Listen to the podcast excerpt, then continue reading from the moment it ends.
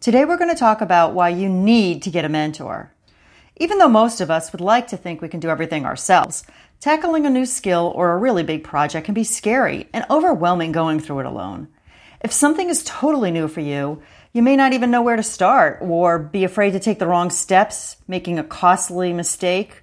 So, besides, you really can't know everything there is to know about how to get where you want to be in life. That's all part of the adventure. While it's possible to learn the needed skills, this will take time and likely some other investments too. Instead, what if you had someone or a group of people who can help guide you to success? This is where a mentor comes in, and it just might be right for you. A mentor is someone who currently is where you want to be, or at least a few steps ahead. The relationship you have with a mentor can be official, as in someone you hire or contract with for a specific amount of time or project or it can be informal, such as following in the footsteps of someone you admire or having them shadow you. Mentors have a high level of experience and have gone through the growing pains towards success. They will know what kinds of training you may need or skills to develop.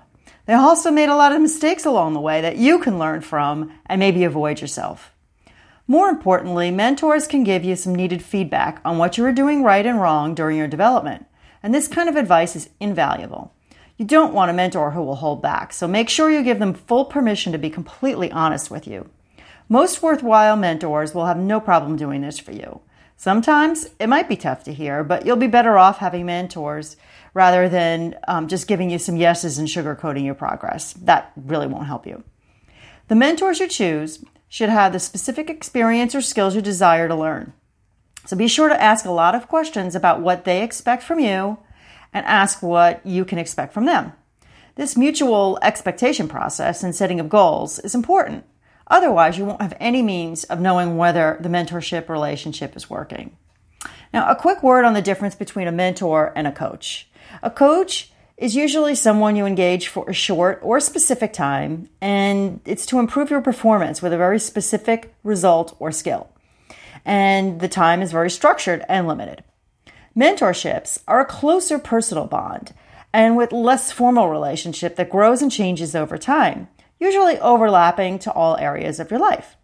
A mentor comes alongside you as a guide and a coach leads.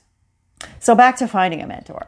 Once you find some people to consider, it's good to ask some tough questions and get into details. This is a good way to find out if there's a fit between you for a solid working relationship. Not everyone with matching experience will be a personality fit, and you want to test it out since both of you will be investing quite a bit of time into this. Should you pay for mentors?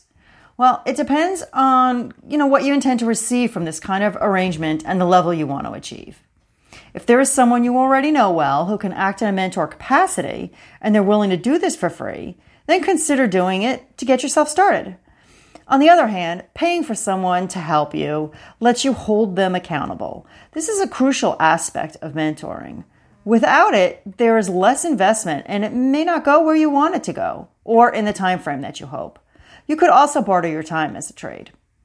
You should make your mentorship fit your lifestyle and your goals, and it should move you forward in a way that you would not be able to do on your own. You always need to keep up your momentum as the entire reason to take on a mentor is to fast track your development. So now go, make yourself a list of some people who you think might be great mentors and have a great conversation with them.